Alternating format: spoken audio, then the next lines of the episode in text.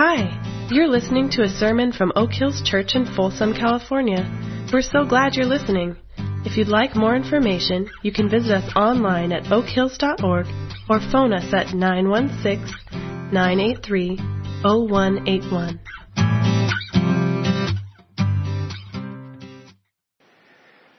Well, our scripture reading for today as we continue our series is from Matthew chapter 6 and it's verses 19 through 24. And before we actually read that, I'm going to invite you to uh, close your eyes and pray with me.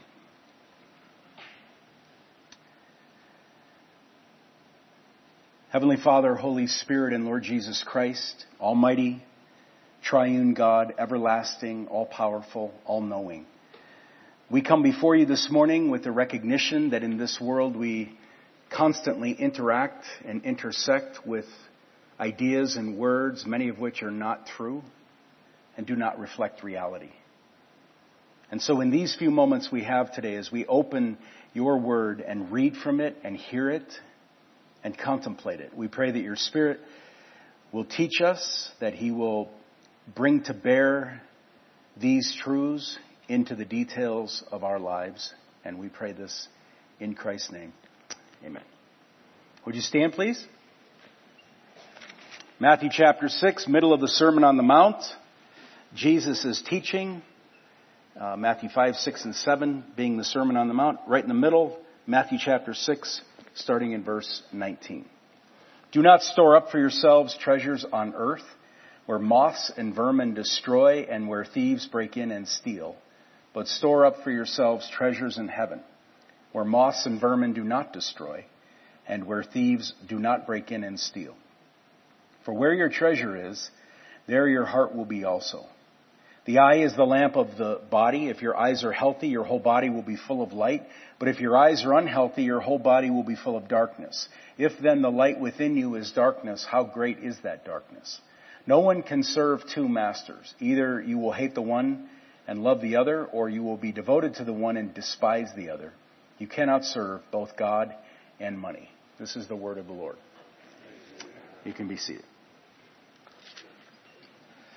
We've reached week three of our next series, and as we continue to think about what is next for Oak Hills, where God is calling us as a congregation, His desire for us in this next season and out into the foggy and unsure future, uh, we are pressing into these things. And one of the things the Elder Board staff and Administrative Council have been talking and praying about for some time is the debt we have as a church. As we've thought about next and we've thought about what's out in front of us, we got talking and thinking and praying about our debt as a congregation and steps we can take to eliminate the debt in order to open up new opportunities to dream about creative ways we can do spiritual formation and do mission and be the church. So part of what we believe is next for Oak Hills is this giving campaign we are currently in where we're trying to raise $1.4 million to pay off the remaining debt we have on our facility and on our property. And next week I'm going to unpack more of those details and kind of get down into the nitty gritty of how we can accomplish this and how we're beginning to dream boldly about what we can do with a debt-free facility and what we can do with the, some of the money that would be freed up if we're not spending it to service debt. But before we go there, I want to remind us all of something that I've mentioned in previous weeks, and it's this. For some people, maybe for many people, the topic of money is a delicate one to talk about in a church. I've been part of Oak Hills for 23 years. We've done many sermons and many whole series on the subject of money, and without any exception at all, every single sermon and every single series stirs up thoughts and emotions and opinions.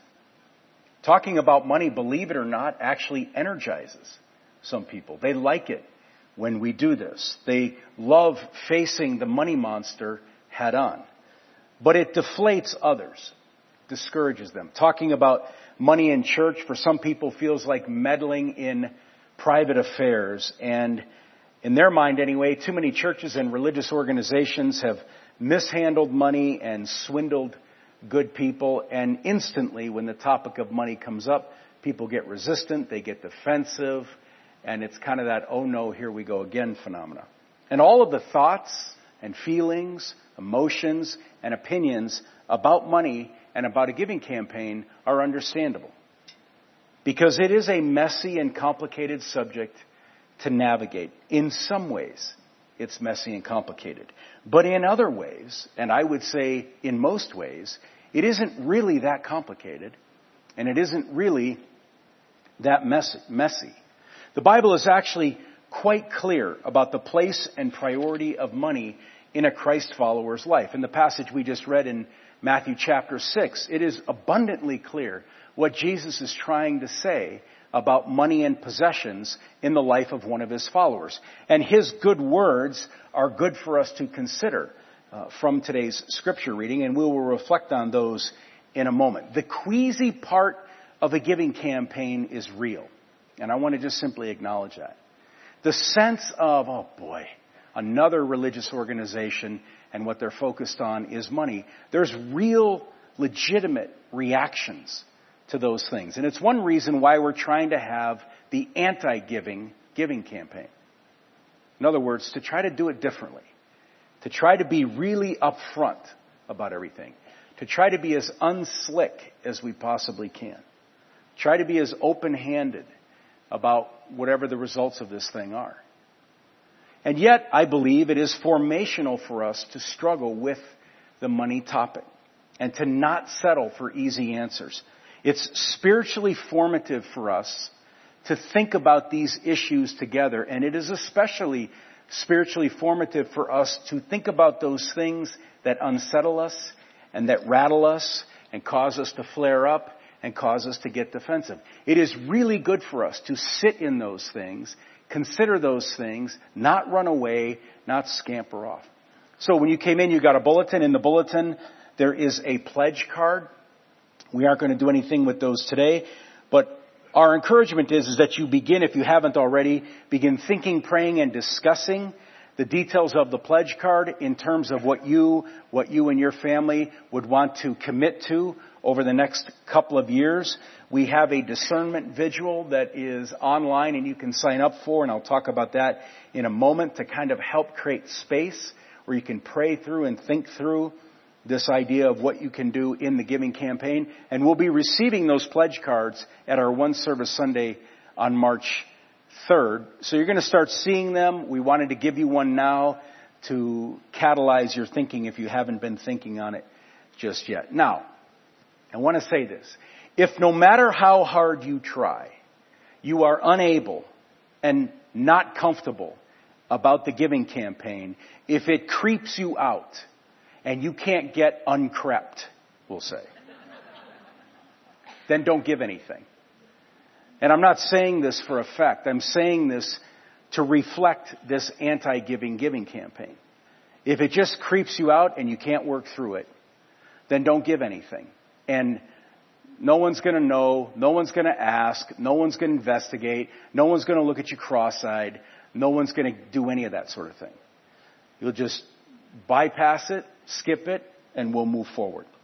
So today, as we continue, we're talking about the soul of the journey. The soul of the journey we've been on as a church so far. The soul of the journey as we look to the future. And I really like this concept of the soul of the journey. So I want to begin by talking about the priority of the inner life. This past Tuesday night, Lorraine and I visited one of the small groups of our church. And we spent a couple of hours with this small group interacting and responding to questions. And it was an absolutely wonderful night. And I drove home reminded yet again of why Oak Hills exists and what makes church worthwhile. The conversation revolved around how God interacts with us, how He speaks to us, how He shapes us, and how He is with us in the moments of our lives and how we can be with Him in the moments of our lives. And it's rather amazing, as many of you know, to be with other people and think about these things together for a while. And talk about them authentically. Meaning, there are lots of questions that come up. There are doubts people have when they're sitting in a room alone in silence? Is God really there? Is He really saying something? How does that actually work? How do you know it's not just your own thoughts that are creeping up. It's really good and fun to gather with a few others and talk about these things authentically. And on occasions like last Tuesday night, where we are talking about the desire to know God and hear from God and do life with God, it seems to me that we have worked our way down the funnel of priorities and have reached what we might call the essence of what ultimately matters and of what church is really and ultimately all about. And you know this as I do. There are all kinds of things rushing at us in the course of everyday life that masquerade as ultimate and masquerade as essential. But they really aren't essential. And there are all kinds of things rushing at us in the course of doing church that masquerade as ultimate and masquerade as essential, but they really aren't essential. But people seeking God is essential. People hungry to live in the reality of His kingdom right now is essential. People who want to experience Him and be with Him in the moments of their lives and learn how to be His disciple and begin to experience His transforming power. These things are essential. So as I mentioned, today's focus in this week three is the soul of the journey. We might say the priority of the inner life. Our own personal inner life and our communal inner life. The soul of who we are, in other words, as an individual, and the soul of who we are as a congregation. The soul of Oak Hills Church. How have we been formed in Christ's likeness as a faith community? This is bottom line essential stuff. In our scripture reading, Jesus puts it this way. For where your treasure is, there your heart will be also. Your kardia in the Greek language. The center of who you are. What some call the will. That which determines choices and decisions. The heart. What we value, what we prize, what we treasure, in other words, originates within. It originates in our inner world. What we care about, what we live for, what we orient ourselves around, and what we strive after originates in our inner life. Our inner life then is the rudder that determines the course of our outer life. So Jesus says in Matthew 6:33, "Seek first God's kingdom and his righteousness, and all these things will be given to you as well." And he's putting his finger on the importance of our inner life and orienting our inner life toward his kingdom, and everything else has a way of following along. Throughout the Sermon on the Mount, Jesus is talking then about the bottom line essence of what it means to be human. Or think of it this way. In the Sermon on the Mount, the very one who created human beings is instructing them on how to live the way they were designed to live. I mean, it's rather astounding to think about. The one who was there at creation, the one who knows humanity more than any other, is instructing them on how to live the way they were designed to live. And Jesus called this righteousness kingdom righteousness.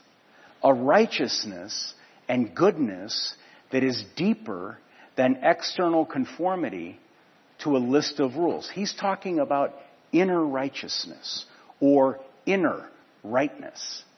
A transformed heart. An inner being that is in the process of increasingly aligning with God. And out of this inner life, this transformed heart, good and right things naturally emerge. Or good and healthy trees producing good and healthy fruit. In chapter 6 of the Sermon on the Mount, Jesus describes various alternatives to this authentic inner righteousness. He describes ways we get sidetracked. And one alternative he calls, quote, practicing your righteousness in front of others to be seen by them. Doing things that look righteous so other people think we are righteous. That's one of the traps. It's one of the alternatives. In our scripture reading, he brings up another trap, another alternative to authentic inner righteousness. He calls it, quote, storing up for yourselves treasures on earth, which in simple terms means trusting in stuff and forgetting the priority of the inner life. Becoming enamored with stuff, with money, possessions, material goods, all the treasures of the earth. Uh, we become enamored with these things. We seek the treasures of the earth first and we seek the kingdom if we have time and if we're not too tired. So it is good for us to step back here on this third week to remember the soul of the journey. What we are ultimately about as a church. What we ultimately care about. Why we are ultimately here. Why we are doing what it is that we are doing and why ultimately we want to eradicate this debt. A long time ago, Oak Hills went through a transformational experience lasting many, many painful years. And through all of that, we unhooked from evaluating our success based solely on numbers. Numbers, for example, such as attendance. And instead, over this long period of time, God has graciously helped us learn to prioritize the transformation of the human soul and do what we can to help people experience the inner change the Spirit of God brings to those who want Him to bring it.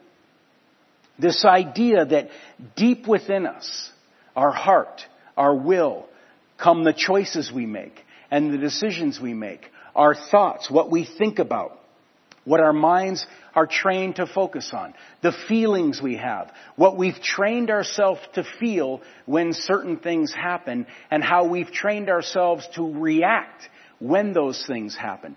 The idolatry of our feelings, the idolatry of our thoughts, this whole inner world out of which comes anger, lust, worry, fear, insecurity, all of these things that emanate out of the inner self, the words we speak, the way we react, the stuff that happens that we then automatically respond to, all of this being a product of the training we've subjected ourselves to such that the inner life gives birth to an outer life and it happens automatically and there's nothing about it that is programmed. There's nothing about it that we're trying to do. It simply reflects who we are. This inner world that the Spirit of God can bring about authentic change is what we are seeking to be about. We're still learning what all this means. Not trying to suggest we've arrived. Not trying to suggest that this all happens perfectly. But this is what we care about, and this is who we are as a church. And out of a transforming inner life, people and relationships grow. Character issues are changed. Shame, which is so destructive, is gradually quieted. Worry, which can be all consuming, is gradually calmed insecurities that can be so paralyzing are gradually strengthened. Marriages that can struggle are gradually improved. And the orientation of life gradually shifts from being about me and what I want and what I deserve and what I'm going to get to seeking first the kingdom. And out of this transformed inner life, this new person the Spirit is growing within, mission happens. As spiritual gifts are discovered and then used, and as people follow the Spirit's nudging in their everyday lives, in their schools and in their workplaces and in their neighborhoods. And when I look at today's culture, I simply cannot think of anything more desperately needed than some group, some organization that prioritizes above everything else the development of the soul the cultivation of the inner life. I mean, look around at the chaos we're simply drowning in. Racism, sexism, poverty, abortion, this anger that just does not stop, this addiction to violence in a thousand different ways, hatred, division. And we're not talking about some pocket over here that we might label the bad people. We're talking about an infection, a virus that is spreading throughout our culture. And many of the things I mentioned tragically are being upheld by people who at the same time profess to be a disciple of Jesus Christ. And all of this stuff that is infecting our culture is an outworking of the soul. The soul of individuals and the soul of our nation. It is the fruit of who we have become as individual people, and it is the fruit of who we have become as a country. So the U.S. government does not exist to develop righteous people. The educational system does not exist to develop righteous people. Business is not in business to develop righteous people. And the state of California does not exist to develop righteous people. The church's purpose is to prioritize the inner life above everything else and to cultivate people of righteous character. So I want to tell you something. It's rather uh, uh, kind of vulnerable, but I'm going to tell you anyway. When I prepare these sermons, it is often, if not most of the time, a real battle for me. I'm fighting with myself for much of the preparation.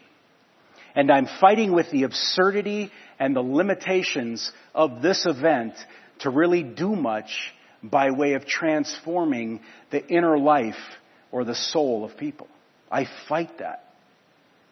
I'm usually listening to music as I prepare these sermons. Might be worship music, might be Johnny Cash, which worship music and Johnny Cash are basically the same thing.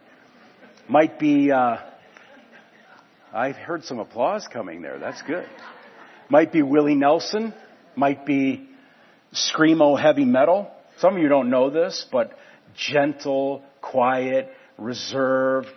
Jordan, who leads us, used to be the lead dog in a screamo heavy metal band, believe it or not. You should talk to him about that. You should confront them on that, all that kind of stuff. The experience of working on these things is usually emotional for me. And I don't mean like I have an emotion, oh, that was an emotion. I mean, it'll catch me. And I'm kind of done. And many times, my keyboard, I gotta wipe it off. And I don't know why. But I have some idea. And you may be wondering, why is that? Here's why. Because I'm an internal mess. That's why. Which means this, I am broken beyond what you could possibly imagine. And you know something? I've come to like that. Not like it because I'm stuck there. Not like it because, oh, you know, I just want to hang out in this mess or in this brokenness. Not that at all. I like it because I finally learned that I find God in the midst of the inner mess and in the midst of the inner brokenness. I like it because it's been journeying into those things and dealing with those things and sitting in that brokenness where I found the goodness of God to me and His grace and His patience. And I experience His gentle presence and His transforming power. And I simply refuse to play this game of pretending to be some pastor who has it all together because I don't have it all together. And I've had this fortunate experience as I've learned how broken things are within to experience some transformation in that. Some peace in the midst of that internal mess. So for all those reasons, this can be emotional for me. But there's another reason why preparing messages can be emotional. It's because I actually really, genuinely, passionately believe this stuff. I believe the inner life is a primary focus of the Christian gospel and the essence of authentic living.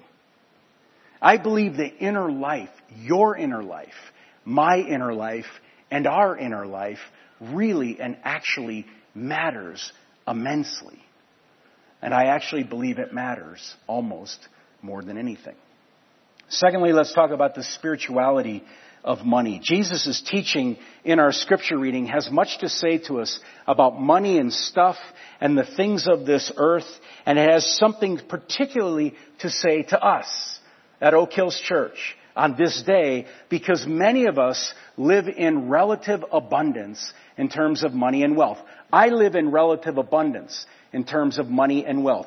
Julie and I are wealthy relative to most of the world. We have way more than we actually need. And here's the thing. We can pretend if we want to that that doesn't matter. We can dismiss that. Or we can hurry our way through and quickly get to all the yeah buts. Yeah, but God gives us these things. And in themselves, they aren't bad and they aren't wrong. Yeah, but there were lots of people in the Bible who were rich. Yeah, but poverty isn't more spiritual. And there is truth in all those yeah buts. But Jesus, in our scripture reading, warns against treasuring the things of earth. And he teaches us to treasure the things of eternity, to care about the things that ultimately matter, and to invest in those things that ultimately matter. You see, what we do with our money, according to Jesus and according to the teaching of the New Testament, is not a transaction. And it is not a matter of this compartment over here called our financial lives. What we do with our money, according to Jesus in the New Testament, is in fact a matter of the soul. What we do with our money is an issue of our inner life. So we'll say it this way money is a spiritual issue because Jesus says money and possessions and stuff are actually rival gods that compete for our allegiance and loyalty and devotion and attention and the sobering words again of Matthew 6:24 where Jesus says no one can serve two masters. Either you will hate the one and love the other or you will be devoted to the one and despise the other. You cannot serve both God and money. It's pretty clear. And I want us to be a congregation that does not hurry away from this. I want us to be a congregation that walks right into this and owns the sole risk of money and wealth. Instead of immediately finding the loophole and promoting the loophole and yeah butting our way around this so it doesn't actually have an impact on us. A smart guy named Miroslav Volf talks about thin faith and thick faith. Thin faith, he writes, quote, is not allowed full sway in shaping the way Christians live, but is either employed to achieve goals set by values unrelated to faith or allowed to define goals, but not the means of achieving them. We mold faith to fit our own desires and our own capacity to live in a given situation. We bend faith in other words. So it fits what we already think and what we already believe and confirms what we already think and what we already believe. Now we do this not only with money, but we do it with money. Thick faith is the kind where we let the scripture shape us to be more like Jesus and shape us to be more of a kingdom outpost in this darkening world.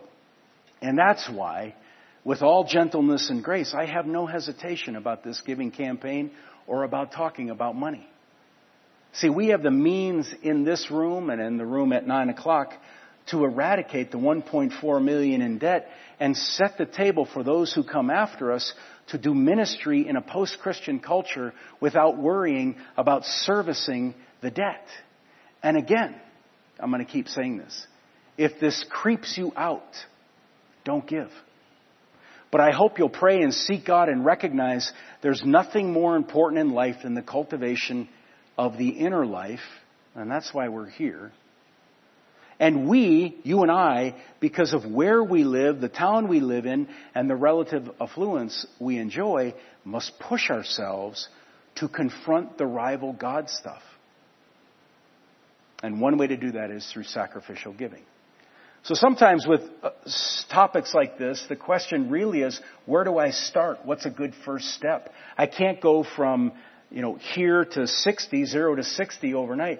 What's a good first step? And for some people, a good first step might be this budget class we're doing on Tuesday night. I suspect the budget class will be terrifically underwhelming since I'm teaching it or leading it, but I don't have a high expectation. Uh, it'll be okay. But mainly what it'll be is another conversation like this. Another way to talk about this and at least hear a little bit from my perspective and uh, sort of how Julie and I navigated this and continue to navigate it and struggle with it. And so if you want to come to that, it's at 7 o'clock in the family auditorium and you can sign up online. Third and last, let's talk about the invitation to trust deeply. When we thought of this series, one of the phrases that was important to us was trusting deep. It's in the lower left corner of the slide. And it's good just to ponder that for a second. Trusting deep. What does it mean for you, for me, to trust God deeply these days? To trust Jesus deeply in a specific aspect of life. I had a conversation with a very good friend recently about the idea of belief and what it actually means to believe in God. This guy's a quality guy. I've known him since I was eight years old, so I've known him for a long time. We grew up on the same street in Wisconsin. He's a good man. He's a good friend, and I care about this guy. We were talking about what it means to believe in God, and he, like many, had a definition that was essentially synonymous with acknowledge. As in, I acknowledge there is a God. So people say, I believe there's a God. I acknowledge there's a God. I acknowledge a guy named Jesus lived and did amazing things at some point in history. Yeah, I believe in Jesus, which really translated means I acknowledge a guy named Jesus lived and did some amazing things at some point in history. But the problem, as he and I discussed, is that belief in the Bible is not merely acknowledgement. Biblical belief, or what is termed faith, means trust, and trust carries with it the idea of action in accordance with the trust we profess to have. See, authentic belief is lived out, not just thought out. So I believe that if I jump off this stage right now, I will land and I will jar my lower back and increase the pain that's in my back, which is already rather substantial. So, I won't do it.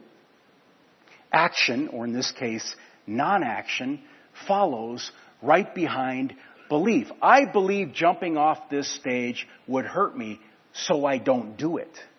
I also believe regular stretching helps my lower back. So I regularly do it. It wouldn't mean much if I said, I believe in stretching. I believe it exists. I believe that there's a thing called stretching. Really? Well, that's not biblical belief. Biblical belief is, I believe stretching helps my back. Really? Prove it. Okay. Come to my house and I'll show you when I do it. Action follows belief. Seek first His kingdom is not something to agree with. Yeah, that's right, we should do that. I believe we should seek first His kingdom. I acknowledge seeking first God's kingdom is the way to be. It's not something to agree with, it's something to align with. Authentic belief, real belief produces action. Do not store up treasures on earth, but store up treasures in heaven is not something to acknowledge, but to believe. And if we believe, there will be action. And again, we're not talking about all or nothing. We're talking about next steps. We're talking about movement. So Jesus invites us, and the New Testament invites us, and the Old Testament invites us to trust God deeply in everything. If someone were to ask me, what is a Christian? And I had four seconds, I'd say a Christian is someone who is learning to trust Jesus Christ in everything. So we've mentioned this discernment vigil. It's a uh, rather intimidating title, and maybe that's why I think half a person has signed up so far. But this discernment vigil is this idea of time set aside, one hour, to come, and there's a guide that is there to, to take you through this. Give an hour to pray, to seek, to consider, to reflect alone with your spouse, with your family, with your small group, simply to deal with where's Jesus inviting me to trust Him deeply? What's next for us as a couple? What might be a good next step for us in our marriage or as a family? How can we as a family or a couple seek first the kingdom together? And certainly, as we're in that discernment time, how can we participate in this giving campaign? How much should we give? Might God have an answer for us? That we would come and open up a space and allow Him to speak to us. I would encourage you, if for no other reason, to depart from the chaotic race for one hour and sign up for the uh, discernment vigil, like I said, there's a guide there. It'll walk you right through it, and you can sign up online. I want to invite you to close your eyes for a minute. We're going to take a moment or two. Manuel's going to lead us through a reflection to give us a little bit of time right now to reflect on these things. So let me pray and then he will lead us through it. Lord Jesus, we are thankful to you uh, for your life, for your teaching, and Spirit of God, we are thankful to you for the way in which you speak to us and open our eyes. And we continue to pray that we will be people and a church that invites you into the deep places, invites you past our defenses and past all of the things that we claim we already know, down into the nitty gritty of our interior world, where choices and decisions and action and responses and reaction and ways of thinking, ways of reinforcing our insecurities, ways of judgment all dwell in that interior place. Help us to seek you first that we might be transformed. We pray in Christ's name.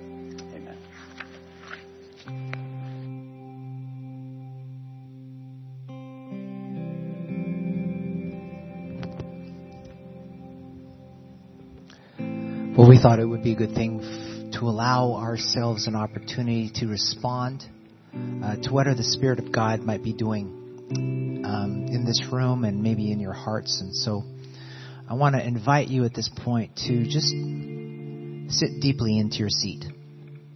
I want you to recognize the quietness of the room. Maybe recognize your own breathing, inhaling, exhaling. And as you do so, recognize also that the Spirit of God is dynamic and alive, and He is in this room with us. And He wants to speak to us in some way and in this moment.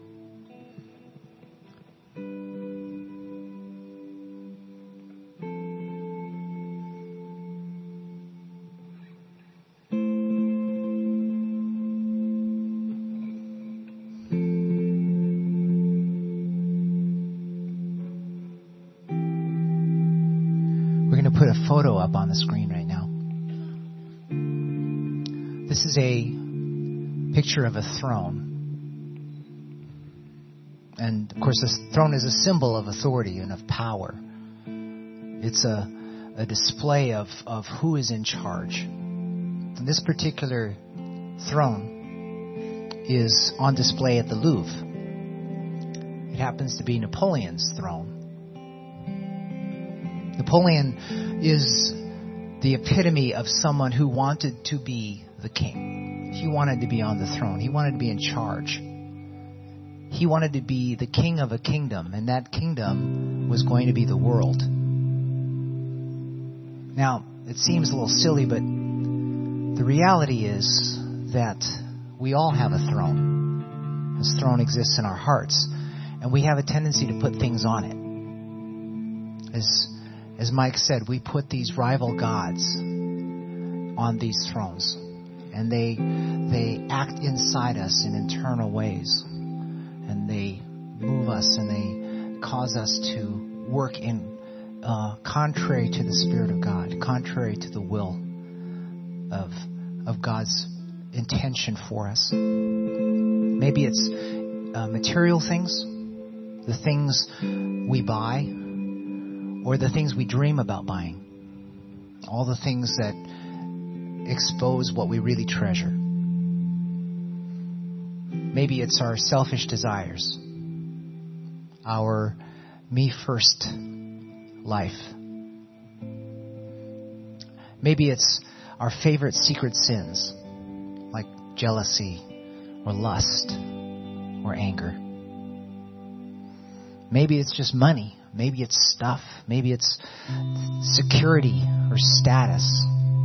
The, the desire to have more and more. Every time we willfully choose anything that takes God off of that throne and puts us there instead. The sole part of the journey is the process of taking the parts of ourselves, the parts of our deformation off of this throne so that in the end only God remains on the throne, firmly seated where he should be on the throne of our hearts. So now I want to give you just like a minute or two to listen once again to the small still voice that he might reveal to us those things that we placed on the throne instead of God. Take that moment now.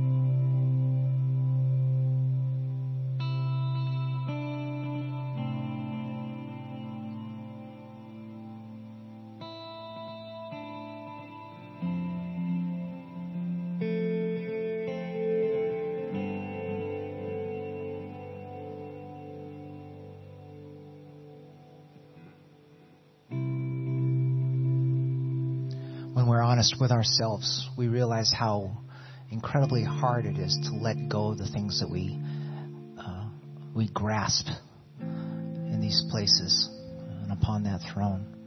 There is a prayer of simplicity that we'd like to put on the screen, and I'd like to lead you in this now. Let's say this together. Unclutter our lives, Lord.